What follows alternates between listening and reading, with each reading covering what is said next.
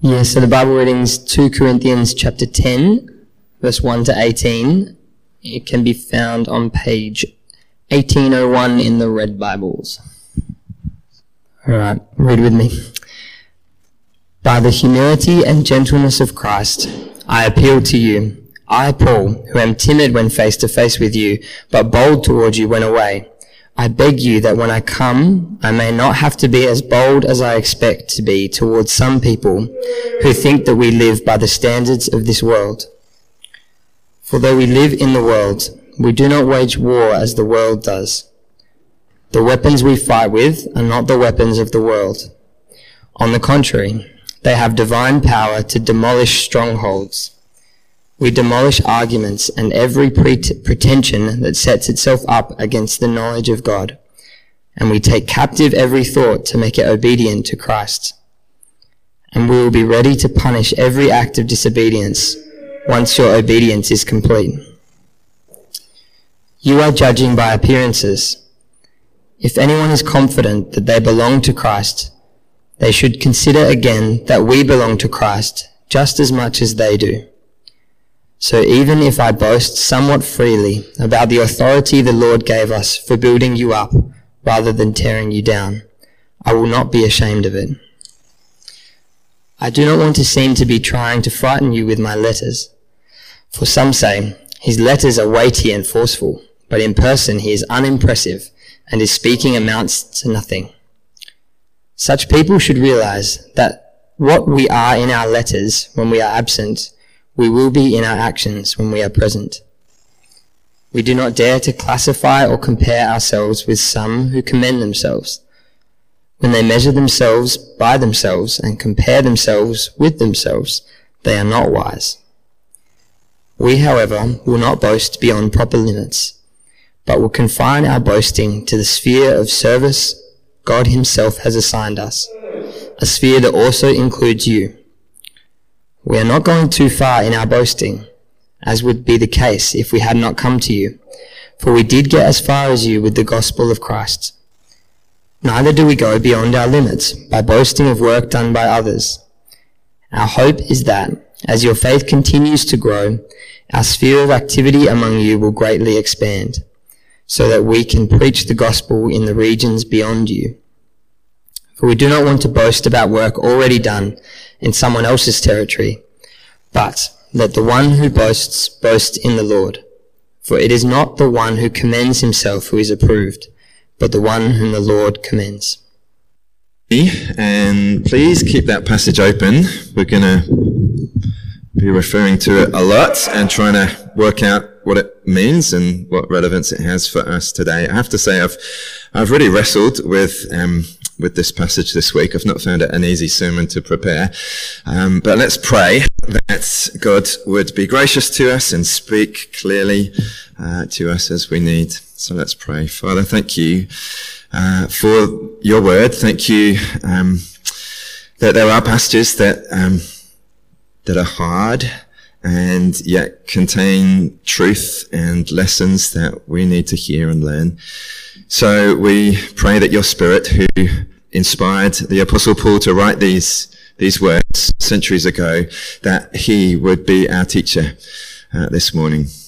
Give us uh, engaged minds and soft hearts to hear and apply what you say, to put these things into practice, uh, to engage our minds and, and think carefully about uh, what this all means for us as individuals and as a church, that we might be a community centered on Christ, engaging in true Christian ministry for your namesake. Amen. Over the last few years, there have been a number of re- reports of terrible failures and abuses from some really high profile Christian leaders around the world.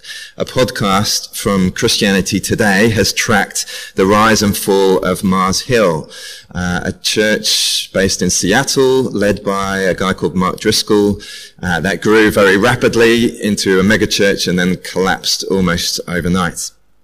One of the hardest things, as you listen to the podcast episodes, one of the hardest things for those who were caught up in some of the damage that was done has been trying to make sense of what happened.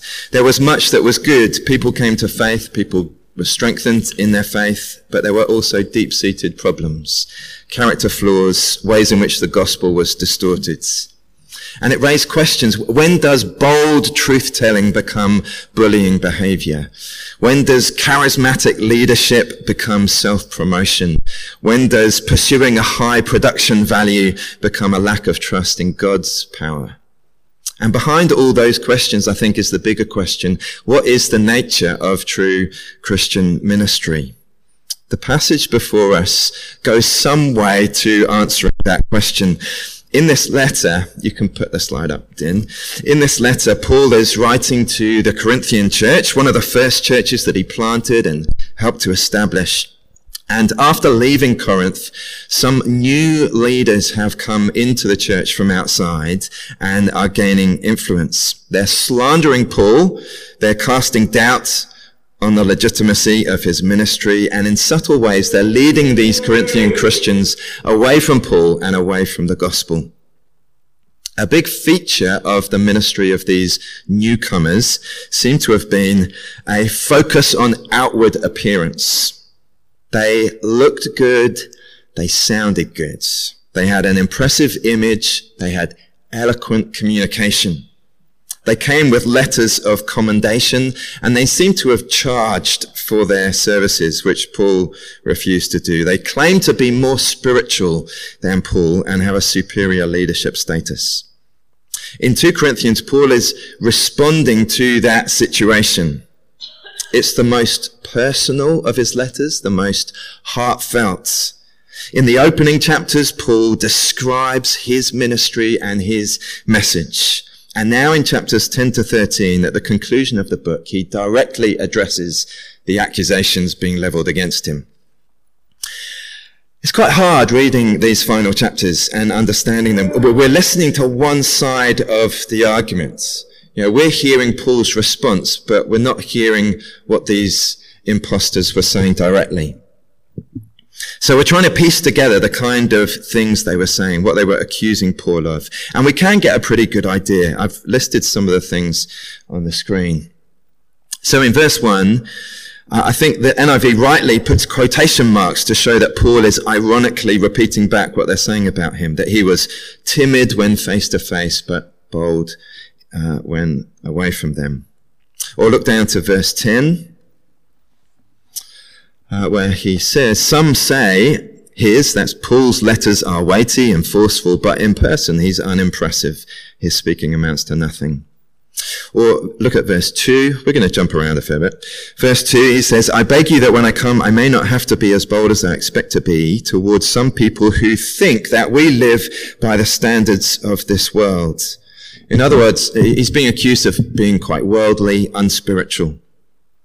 Or look at verse 7 uh, you are judging by appearances. If anyone is confident that they belong to Christ, they should consider again, we belong to Christ just as much. In other words, I, I, don't think they're saying that Paul wasn't a Christian, but they're claiming they belong to Christ in some superior way. They've got a, a higher leadership status. Paul is a bit second class. And then verse 12, that comical verse where they're commending themselves and measuring themselves by themselves. It, it's clear that they're, they're coming with some kind of credentials, some letters of commendation and implication. Paul doesn't have those things. He's lacking the credentials, the commendation of others. So those are maybe some of the things that he's being accused of. And the way Paul responds is an amazing example to us. He's, he's not defensive, but neither is he a doormat. Now, hearing all that, you might feel that this is all very specific to a situation a long way away and a long time ago. But I hope you can see it's actually got profound relevance for the church today. Just think about the culture in which we live. A culture in which celebrity and spin and social media are huge a culture in which image is everything, in which su- success seems to be more to do with uh, having good marketing and production value than it does on the substance of your message. A culture in which charisma often trumps character. And these cultural values inevitably leak into the church. And it's these sorts of values that have been a feature of the leadership abuses that have become so prevalent. And so the question, what is authentic Christian ministry? What does true Christian ministry really look like? has profound rele- relevance for us today. And not only for those of us engaged in church leadership, vocational ministry.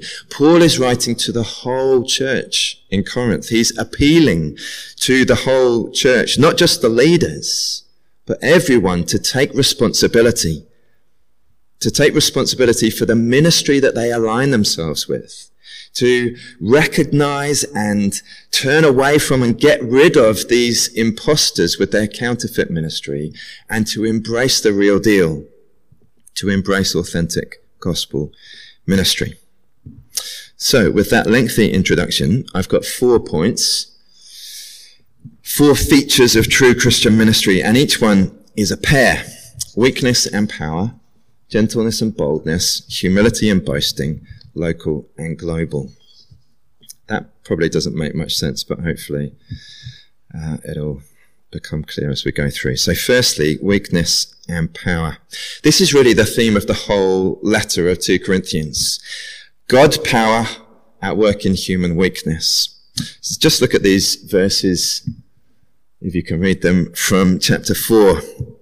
The God of this age, that is the devil, has blinded the minds of unbelievers so that they cannot see the light of the gospel that displays the glory of Christ, who is the image of God.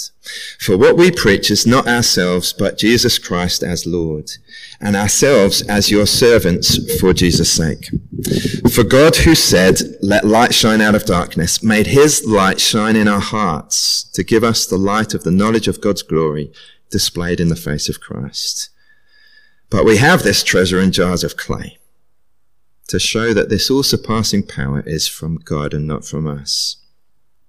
See what Paul is saying? As he and his co-workers preach the gospel that Jesus Christ is Lord, God is working powerfully to open the hearts and minds of people who've been blinded by the devil but Paul is clear that this gospel power is carried by people who are weak and fragile, jars of clay.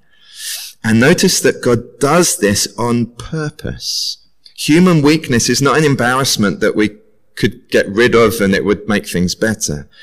No, our human weakness is part of God's purpose. He works through weak, vulnerable humans like us in order to show that he is also passing power doesn't reside in us, doesn't reside in our charismatic personality or eloquent communication, but it's from Him.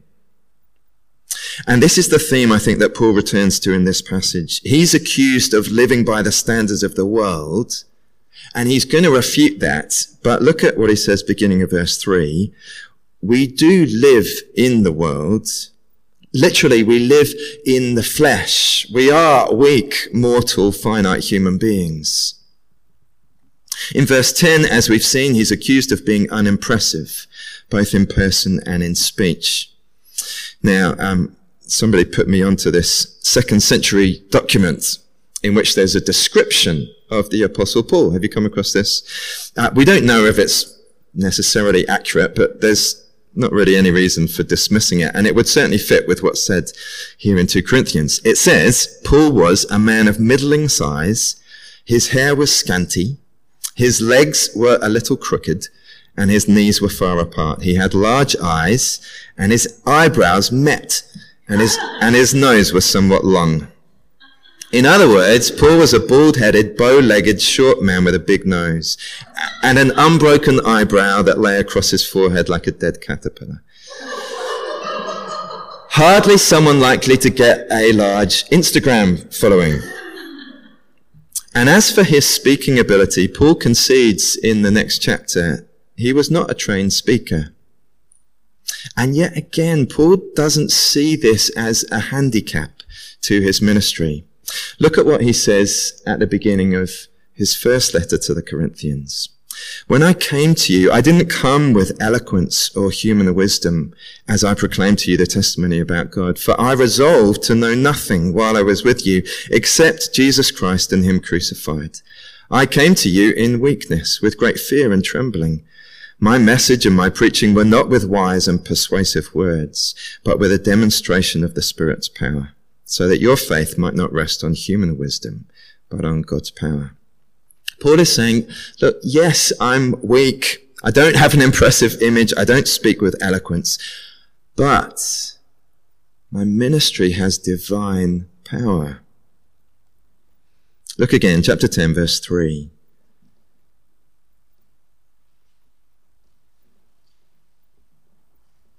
For though we live in the world, we do not wage war as the world does. The weapons we fight with are not the weapons of the world. On the contrary, we, they have divine power to demolish strongholds. We demolish arguments and every pretension that sets itself up against the knowledge of God, and we take captive every thought to make it obedient to Christ. Paul describes his ministry as a war. He's engaging in warfare, demolishing strongholds, taking captives. But it's not a physical war. He's not fighting with rockets and rifles. It's a spiritual battle. When Paul says we do not wage war as the world does, I think what he's saying is we don't employ the worldly means and methods that these impostors were using. We're not trusting in clever rhetoric or flashy showmanship, slick presentations, or a ground shake, or a ground shaking sound system. Paul wasn't trusting in personal charm, charisma, or beauty. So what are the weapons that Paul used? Well, he doesn't say explicitly here, but from the letter as a whole, we, we have to say that the main weapon in Paul's arsenal was the prayerful proclamation of the Word of God, the prayerful proclamation of the gospel, the message of Christ crucified, a message that seems so weak and unimpressive, that's dismissed as utter foolishness, yet is the power of God for all who believe. This ministry, Paul's ministry of word and prayer, prayerfully proclaiming the gospel, has, he says, divine power to demolish strongholds, demolish arguments against the knowledge of God, to take every thought captive and make it obedient to Christ. Sinful thought patterns, wrong thinking that stands opposed to Christian teaching are broken down as the Spirit brings the truth of the gospel into a person's life and opens their eyes to see and believe. The gospel brings about repentance, a change of mind, a change of allegiance, no longer living for self, but obedient to Christ. I was recently given a, new insight into the passage in Matthew 16, famous passage where Jesus talks about how he's going to build the church. He promises he will build his church and the gates of hell will not stand against it.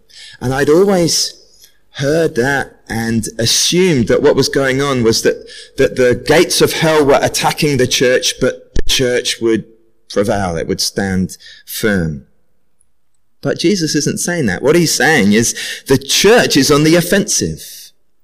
And the gates of hell are not going to prevail as the church advances, as Jesus builds his church and it advances through the prayerful proclamation of the gospel.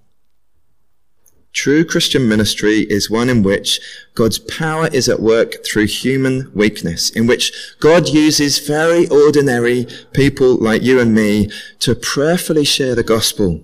And as we do, that gospel has divine power to break down demonic strongholds, to transform lives and communities.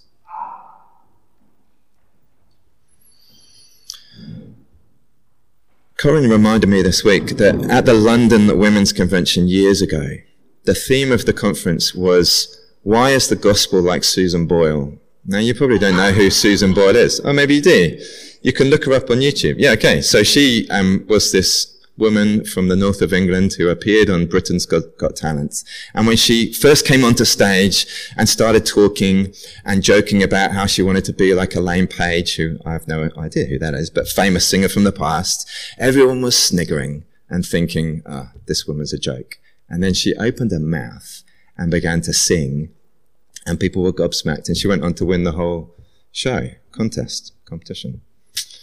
Why is the gospel like Susan Boyle? Because it seems pretty weak, ordinary, and unimpressive, yet it has great power. Weakness and power. We're going to speed up a bit. Second one, gentleness and boldness. In verse 1, Paul says, By the humility and gentleness of Christ, I appeal to you. Not only is Paul weak, he's also deliberately meek. He's humble and gentle. Now, this is getting at the character of Christian ministry and Christian ministers. I've been listening to the You're Not Crazy podcast uh, with Ray Ortlund and Sam Allberry. Highly recommend it. Uh, and it's all about building a gospel culture in our churches. A recent episode was on what makes Christian leadership Christian. Very helpful.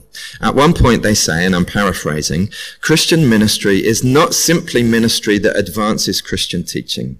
Christian ministry is ministry conducted with Christ-like character.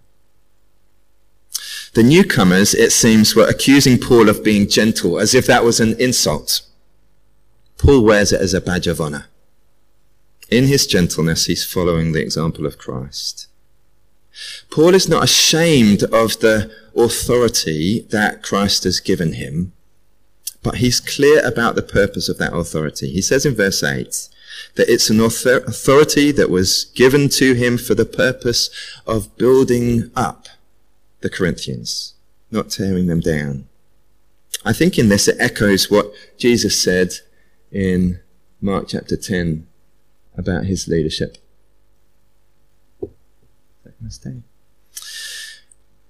So Jesus, talking to his disciples, said, You know that those who are regarded as rulers of the Gentiles lord it over them, and their high officials exercise authority over them. Not so with you. Instead, whoever wants to become great among you must be your servant. And whoever wants to be first must be slave of all. For even the Son of Man didn't come to be served, but to serve and to give his life as a ransom for many. When Jesus describes himself as the Son of Man, he's saying he's the one with the very most authority in the universe. And yet, he says, even he didn't use that authority for himself, but he used it to serve others. And Jesus is saying that those who lead in his name are to follow his example of servant leadership. That means that Paul exercises his authority with gentleness. But that gentleness doesn't mean that Paul is soft. Where it is necessary, Paul was not afraid to be bold.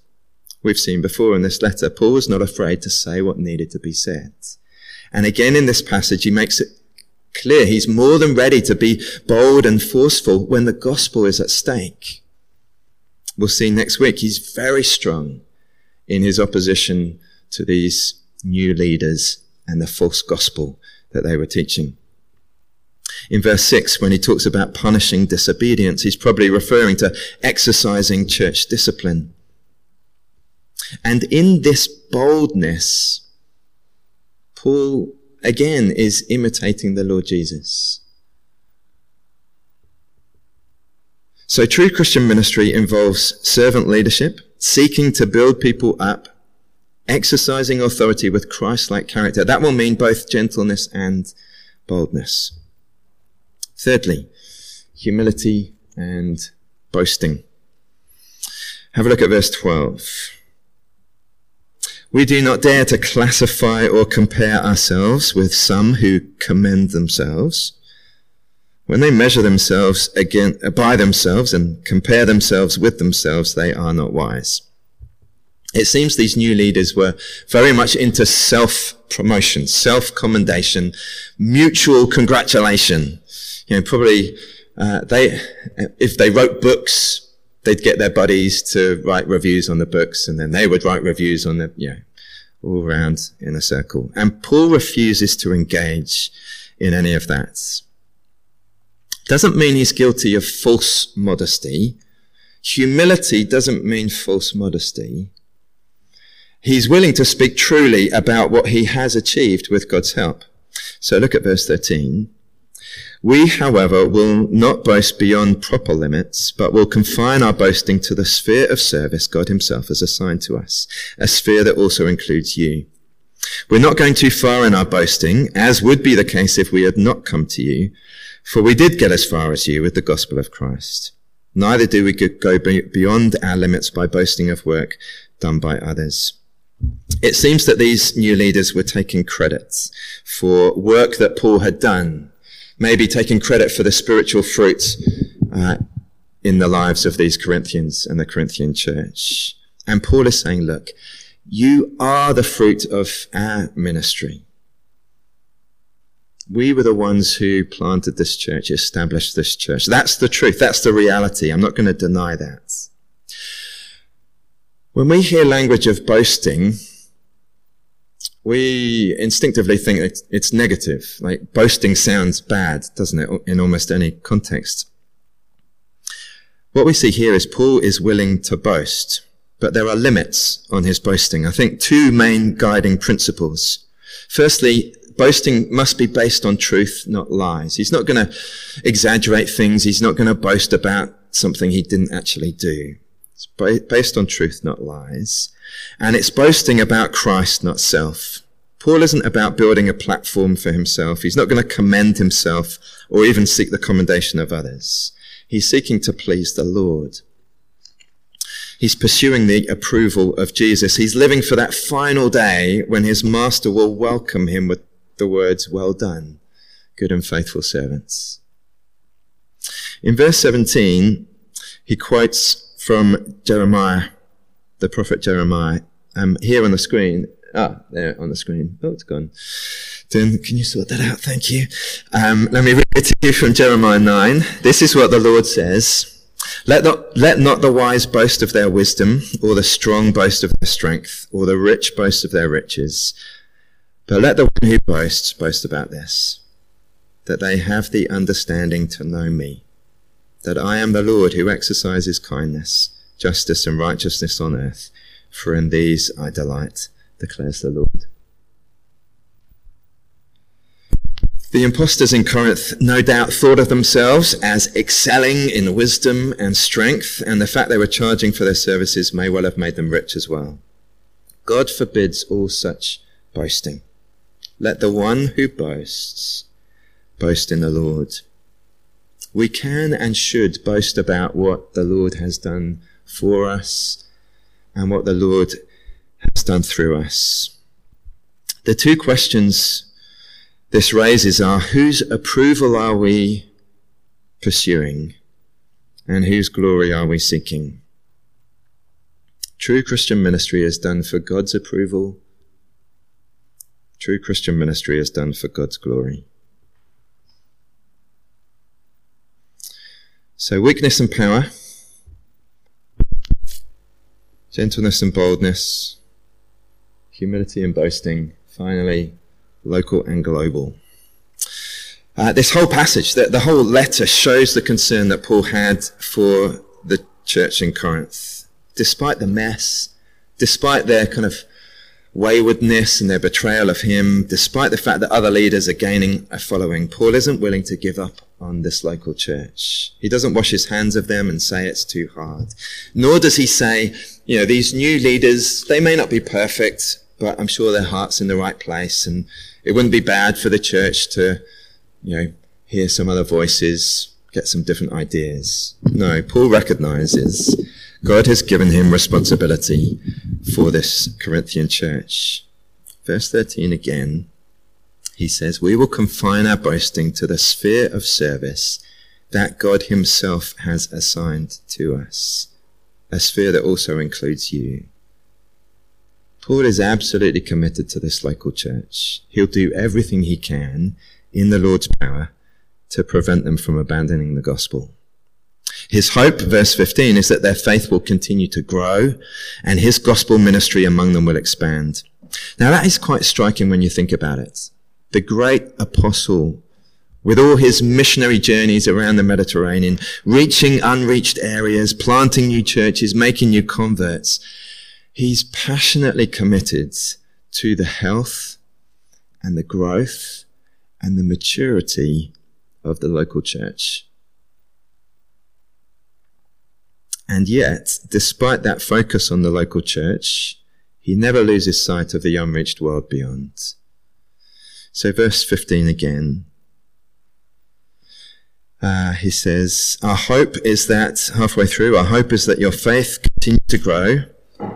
As your faith continues to grow, our sphere of activity among you will greatly expand so that we can preach the gospel in the regions beyond you.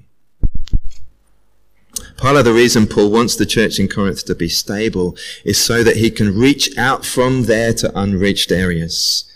We know from the book of Romans, Paul wanted to take the gospel to Spain, so maybe he saw Corinth as a potential, potential base for that missionary uh, work going further west. It doesn't mean Paul saw the church in Corinth as simply a means to an end, but he did understand the true purpose of the church. The church at its heart is a missionary movement, an organization that exists not for itself alone, but for those beyond its walls. Every church requires some maintenance. The church in Corinth clearly required a lot of maintenance. Some energy, some, some effort needs to go in. But we need to be constantly on guard against being so focused on maintenance that we lose sight of our mission so focused on the local that we lose sight of the world. For the risen Lord Jesus commissions his disciples to go, to make disciples of all nations. Barney's is a small church. In many ways, we're vulnerable, and it would be easy to focus all our attention in. Pray that we don't do that.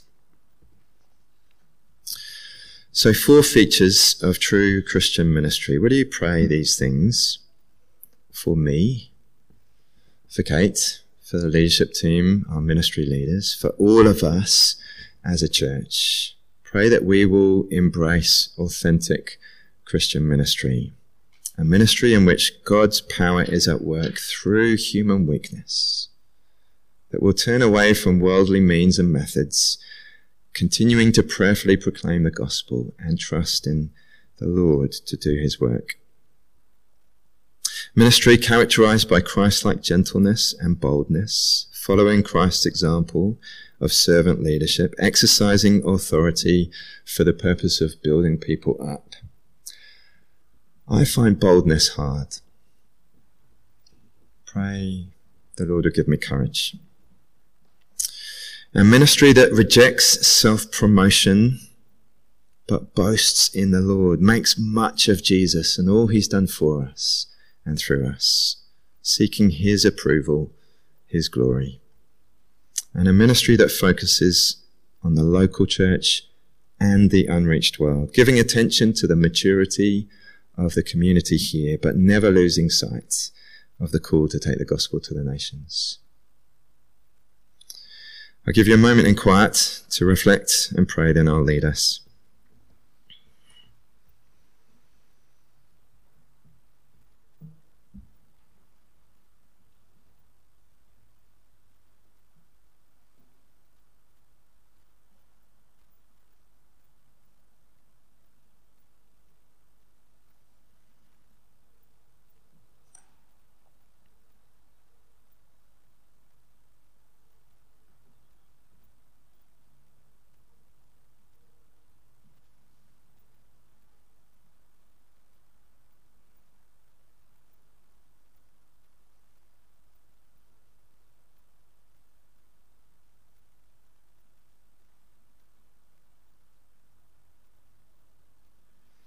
Father, we thank you for the ministry of the Apostle Paul.